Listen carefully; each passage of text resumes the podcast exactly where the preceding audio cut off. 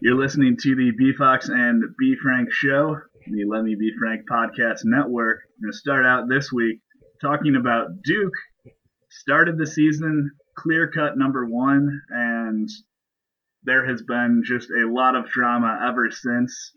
Most recently, uh, not too long before we started recording, Coach K announced today he was banning all the players from the locker room and not allowing them to wear Duke apparel this just following a pretty embarrassing home loss to Dennis Smith Jr.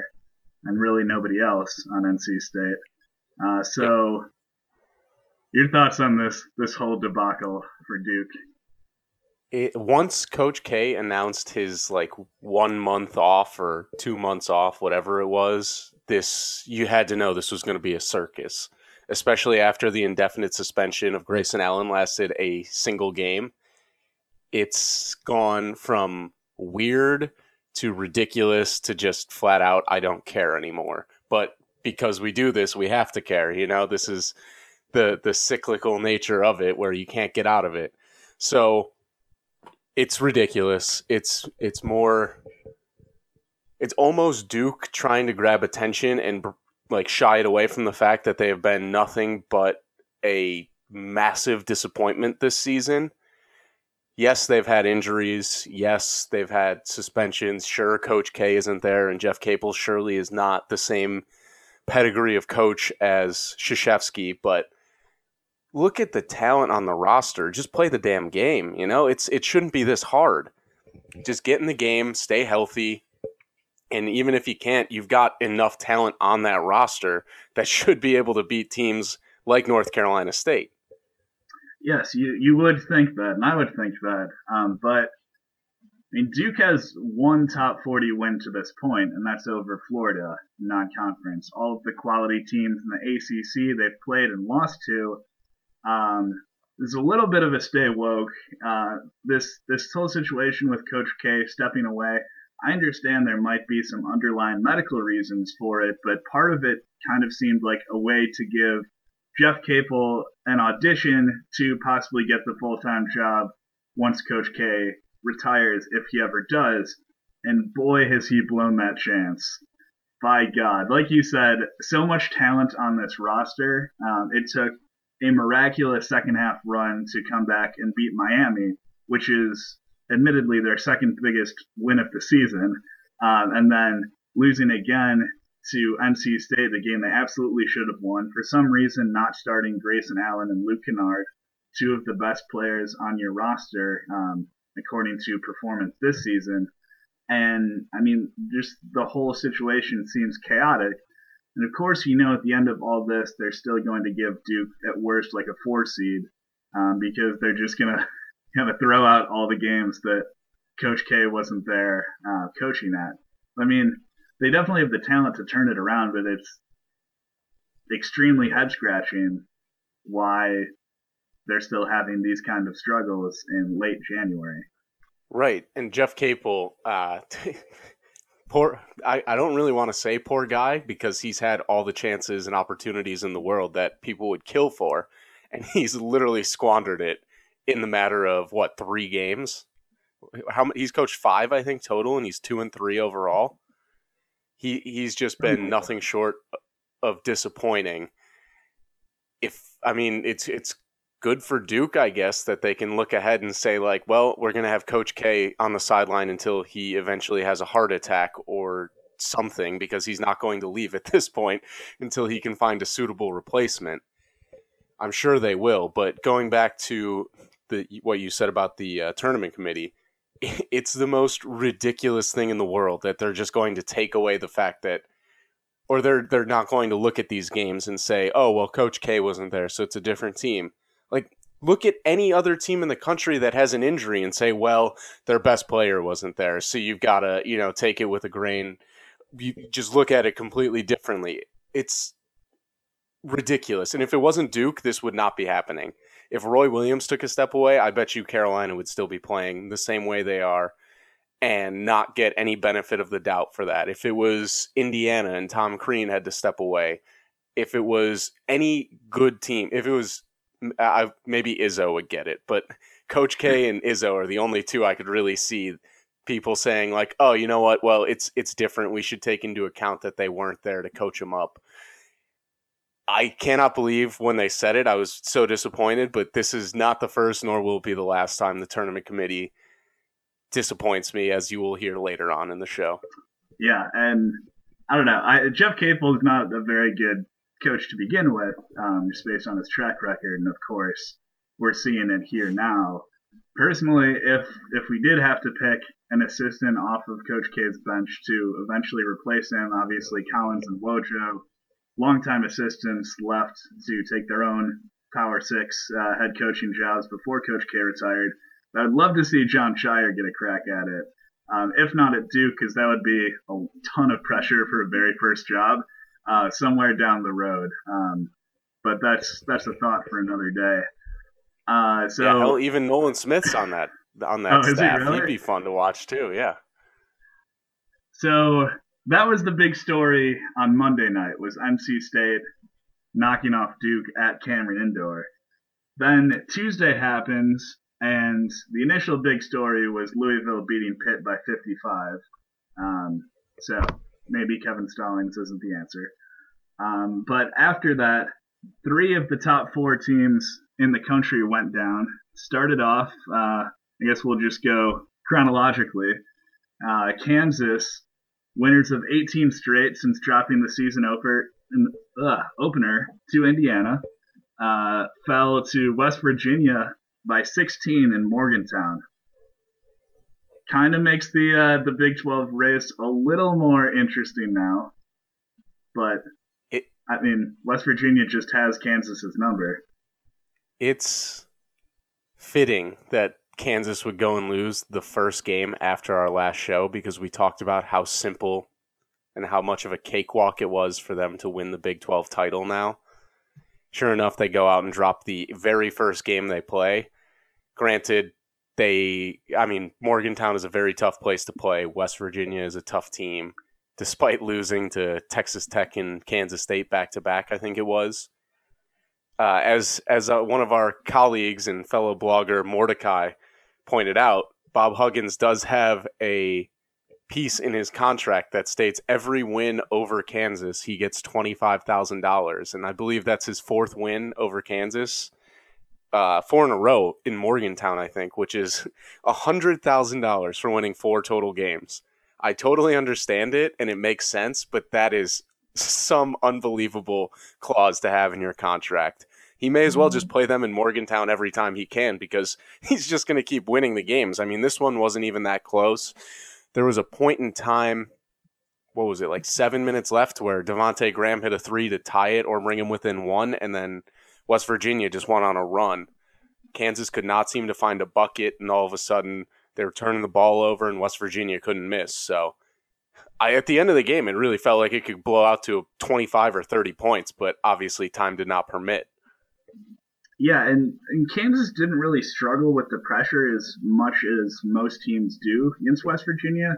They only turned it over 13 times, still had a positive assist to turnover ratio. Um, but really lost the game on the glass and at the free throw line. Is usually when you're shooting better from three point line than you are from the charity stripe, it's usually not a good sign. That's exactly what happened. Kansas only shot 40% from the foul line. Um, they shot eight fewer free throws than West Virginia, and they made 13 fewer. Um, so that was almost the entire margin right there. Sounds like a Seton Hall game right there.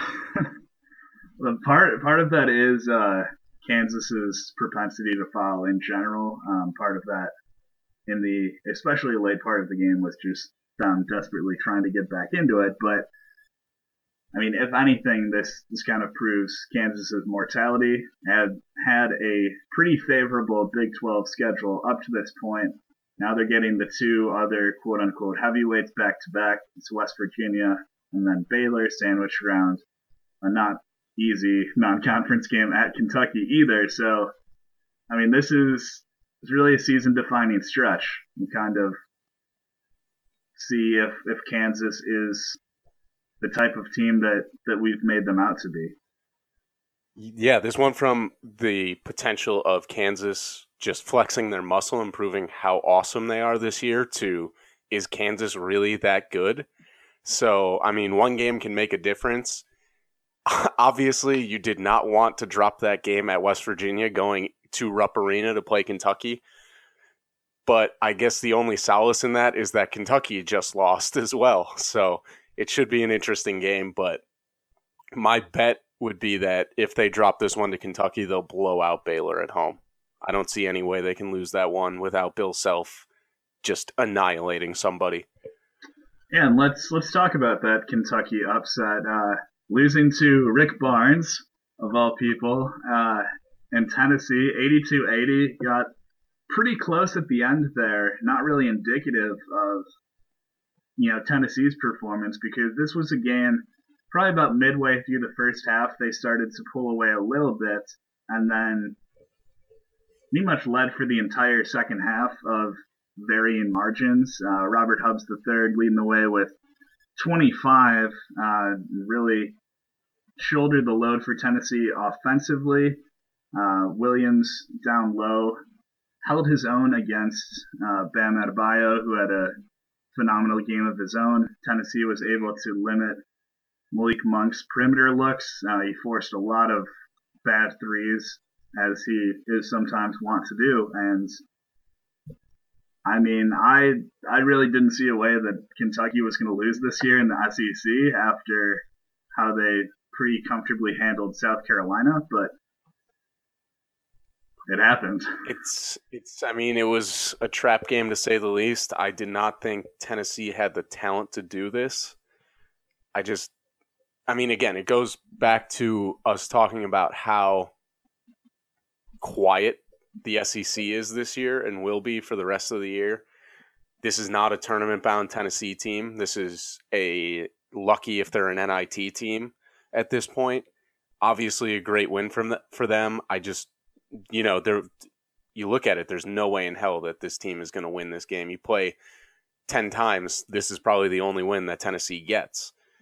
The biggest story is Gabriel. Gabriel had the ability. He scored two points. He went one of six from the field, 0 of three from three, and then you get four total points off your bench.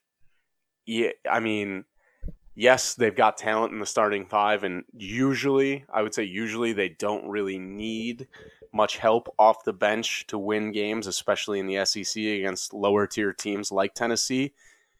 But when you're in a close game, you need anything and everything you can get, specifically from your bench, to spell those starters, especially when Bam Adebayo is doing everything in his power to win the game. And Malik Monk, despite shooting three of 13 from three, I think it was, still had 25 points. So, I mean, they got production. It was just the defense couldn't hold, and they at the end they couldn't couldn't find a way to get any production from their bench.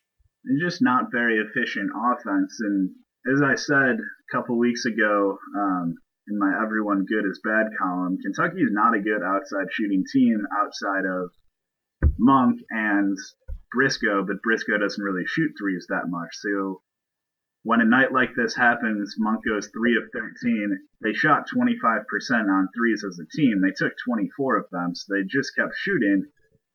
You settle for, for jump shots as much as they did, and it was clear that Bam Adebayo had such an advantage on the interior um, and he only ended up taking eight shots, made seven of them. But that was definitely somewhere where Kentucky had a clear advantage, especially when the shots weren't falling from the outside. Didn't really seem like too much of an adjustment was made.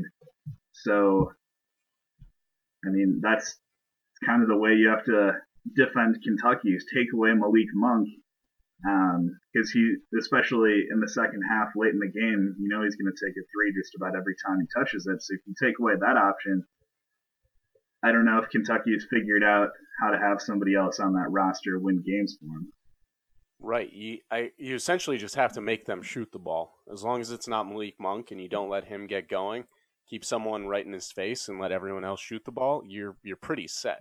I'd say defensively. Obviously, you got to box out because they have some athletes that can go up and get some rebounds, but outside of that, they're just such. It's so weird because they're such a bad jump shooting team this year.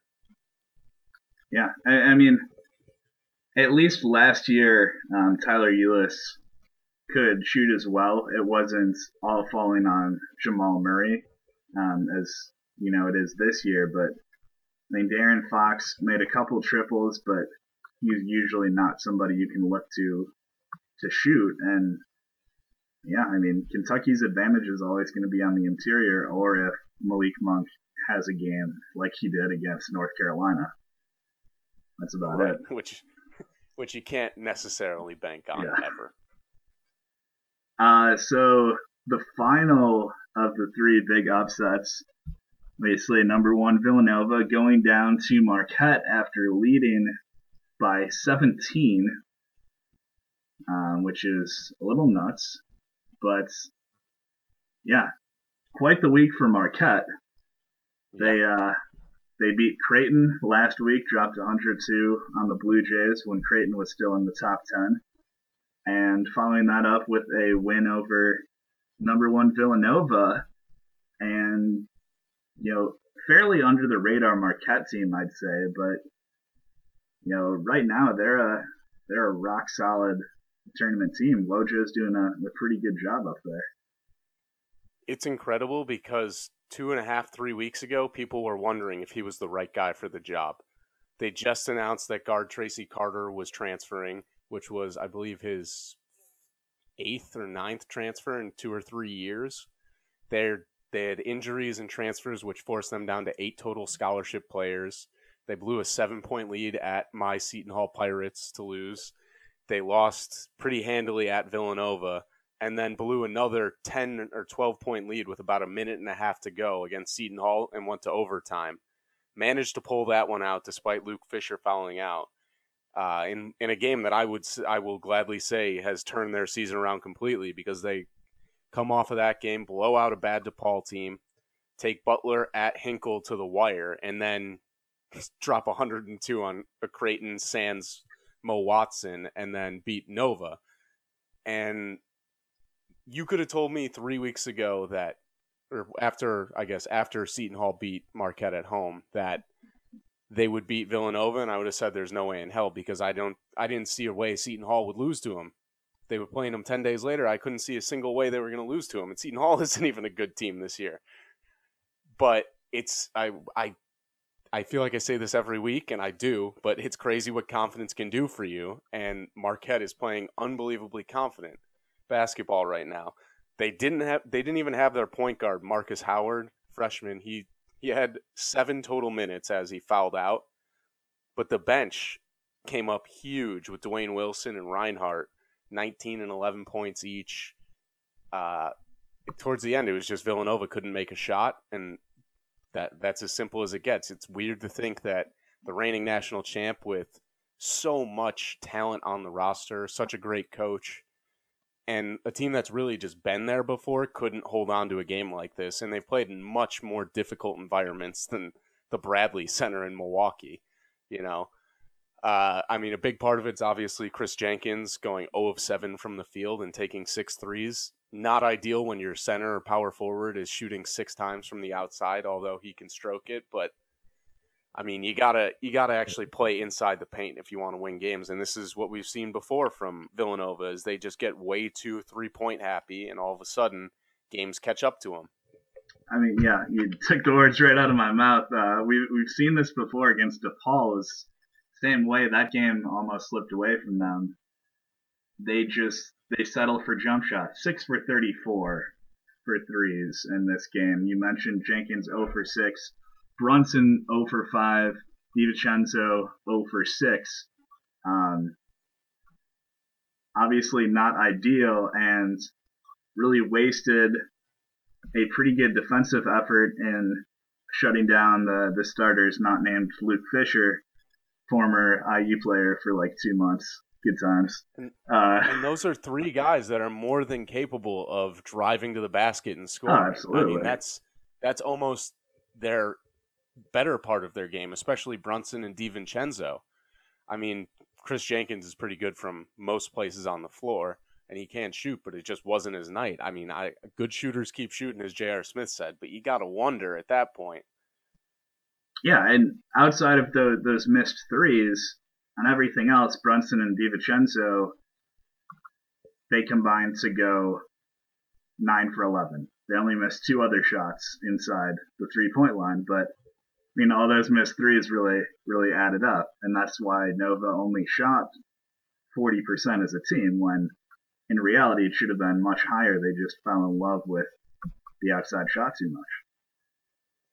Yeah, it's, I mean, it, it continues to prove. I mean, last year we had it with just the multitude of upsets. This year, it's slowly we're starting to see the upsets come back and it's more showing that these top teams aren't as unbeatable as some people think they are that they've all got that one fatal weakness yeah and one other upset i wanted to talk about the florida state just got done with a brutal six game stretch all against ranked teams they went five and one, only lost at North Carolina. Extremely impressive. So seemed like they kind of had a break going to Georgia Tech, and they just got taken out behind the woodshed. End up losing by 22 in a game that was really not even that close. So I, I know he won't end up getting any votes because it's obviously going to be Leonard Hamilton's award if results hold. But I mean, Josh Pastner's got to get a little slight amount of consideration for Coach of the Year, considering this team was not expected to win any conference games, and they've now beaten North Carolina, Florida State, and they're 500 in probably the best conference in America. Yeah, and Clemson and North Carolina State aren't even bad losses anymore. Clemson's a pretty good team this year. NC State obviously just beat Duke, so that looks a lot better. But this is a team that in their in their ACC losses has scored 57, 50, 61 and 49 points. And in their wins it's 75, 75, 86, 78. So clearly if they can just get the offense going, they've got the ability to win these games. Josh Pastner, this is incredible what he's done. It's almost it's not quite to the level of Shaka Smart, I would say down in Texas down in Texas last year, but it definitely deserves some consideration to be on that level because I would argue there is less talent at Georgia Tech than there was Texas last year. And the fact that he's winning these games against obviously the best I would say the ACC is the best conference in the country right now is nothing short of incredible. Yeah, I mean, Shaka had talent on that that roster at Texas, then it all left, and that's kind of why they're struggling this season. But right, they're there's there's obviously not no talents because they they've been doing something, but I mean, he is like a step above maximizing what little talent there is on this roster because there's not a lot. the The cupboard's pretty bare, but I mean, a couple a couple of huge wins, and then you see games like losing to Duke by about 50, and then yeah. beating Florida State and North Carolina. So there are there are no easy games in the ACC. Clearly, when you know the team widely expected to to go winless is four and four, but yeah, I mean that's you almost feel a little bad for Florida State after getting done with that brutal stretch. All they wanted was, you know, kind of kind of a break going up against a not quite as good team, and yeah, just, just get absolutely blown out. Smoked, just smoked. Yeah, it's a it's a tough break for them. Obviously, you got to play every game. You can't just uh, look at paper and say that this is going to be a win and uh, we learn that every year with the tournament and whatnot. But it's it's a tough tough one to swallow if you're a Florida State fan because you did so well and pretty much the toughest gauntlet anyone will have in a schedule this season. Uh, I, I, guess in that stretch of games, I would argue that the West Virginia at West Virginia at Kentucky, home to Baylor, is going to be the toughest three game stretch any team will see this year. But yeah, it's a it's a very tough one for Florida State to swallow. And a quick quick shout out to Andy Enfield and USC for yeah. taking out UCLA. That's uh, Pac-12 after you were writing about it. Pac-12 after dark is something to watch this year because they are some good teams out there, and USC was one of the last undefeateds. I didn't have a chance to watch it because Eastern time zone is the biggest bullshit in a long time, but don't even get me started on that. Yeah, that's, I mean, USC was kind of missing a real marquee win on that resume. They should definitely be ranked again next week. And before we get into looking ahead to this weekend's couple of games we wanted to highlight, just announced they're going to do something kind of similar to the the college football playoff show every week, except with the the top four seeds in, in each region. I know you have a lot of thoughts on this. Yeah, I, I blogged about it. If anyone wants to read, it's uh, letmebefrankblog.com. But it's so ridiculous because it's not college football. First, first things first, you can't be college football. You're just not going to get there. People love college basketball because it's different from college football. There are games played every single day. It's not weekly. You can't announce these sort of rankings and expect them to hold any merit even five minutes later because once they're announced, there will still be games playing and they can have a direct result on what you decide is the top 16 teams. So once you read those results, they are completely useless. Sure, it might give you a peek inside of how the tournament committee is selecting teams this year, but the two counter arguments to that are one, people genu- generally know the top four seeds in each bracket or the top 16 teams in general going into the tournament. It's fairly obvious at that point.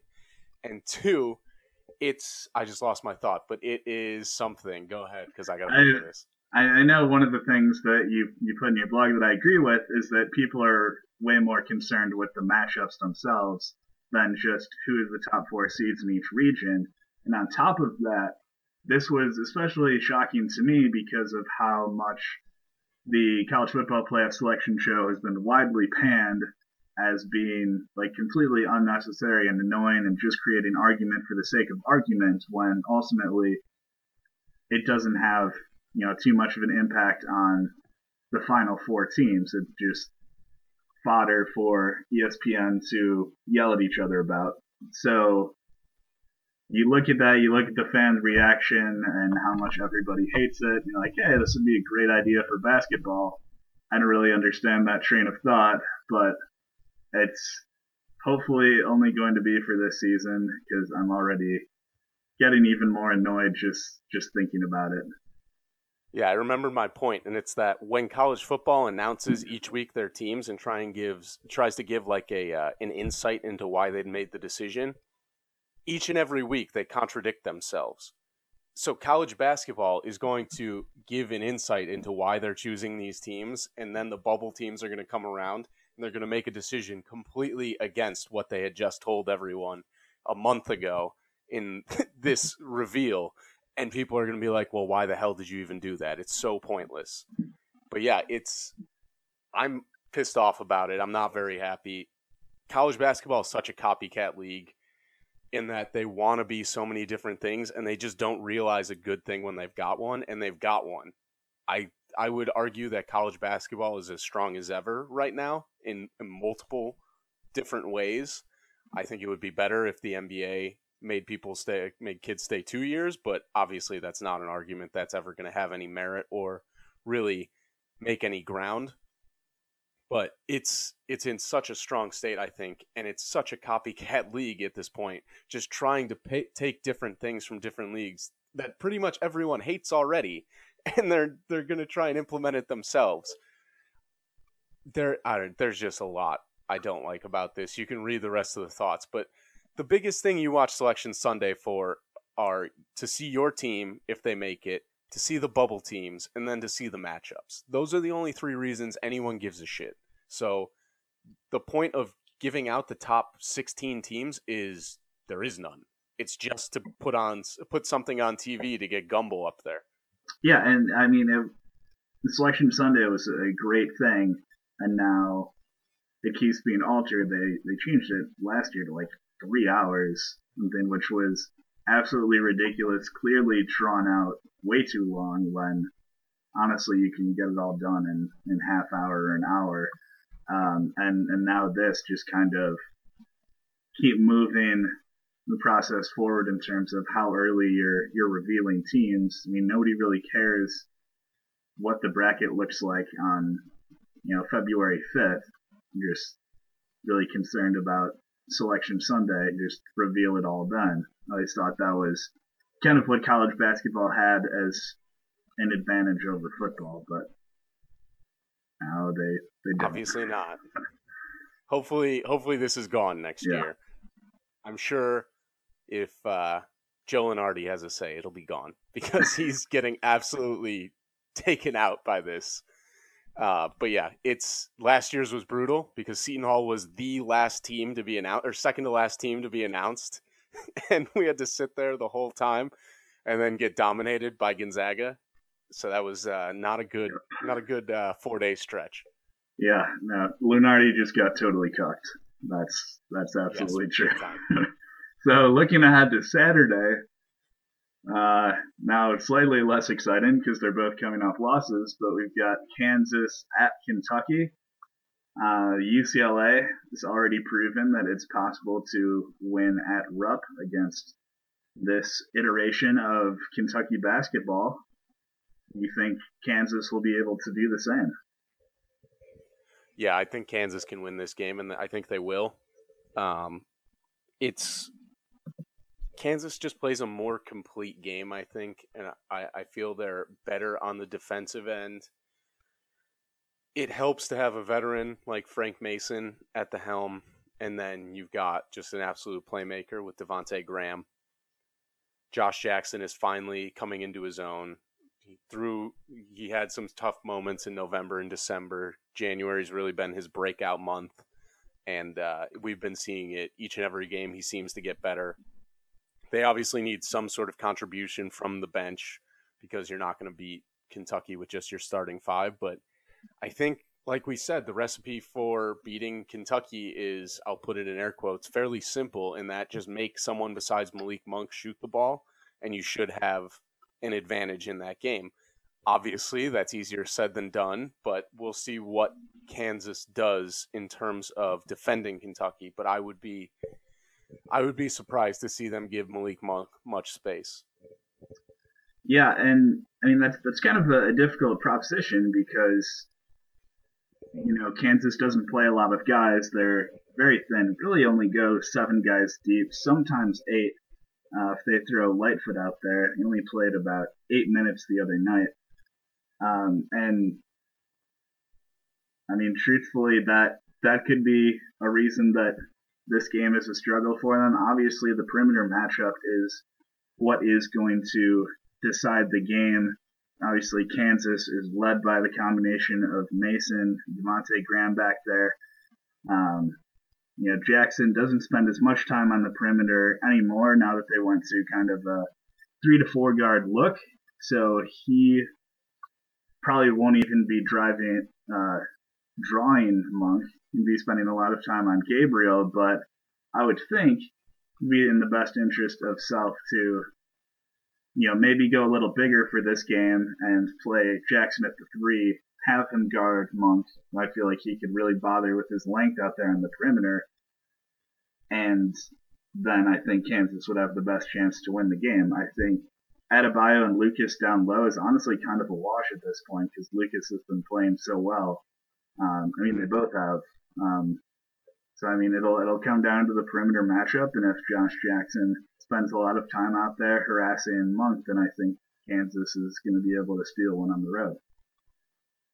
Yeah, and Carlton Bragg's going to play a big factor in this game too, off the bench for Kansas. They just you gotta you gotta have some sort of depth and obviously, like you said, they're not the deepest team. They don't like to play a deep rotation. But if you've got seven guys that you like to play, you got to get something out of at least one or two of the bench guys. And Bragg's obviously their go-to off the bench.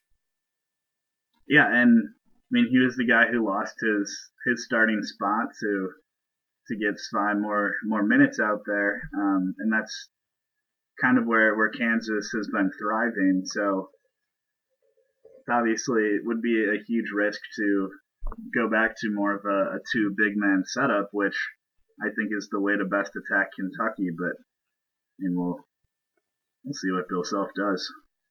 Yeah, we will. Should be a good one though. And then uh, Sunday, the matinee, since there is no football outside of the Pro Bowl, which doesn't really count, we've got uh, Villanova trying to bounce back from their loss to Marquette, and they are hosting Virginia, really the team that has really come into its own. They're losing probably their best player, certainly their best offensive player, Austin Nichols, after about a game. Uh, they have struggled a little bit. They're they're back. Still only lost three times on on the year. Just routed Notre Dame in South Bend.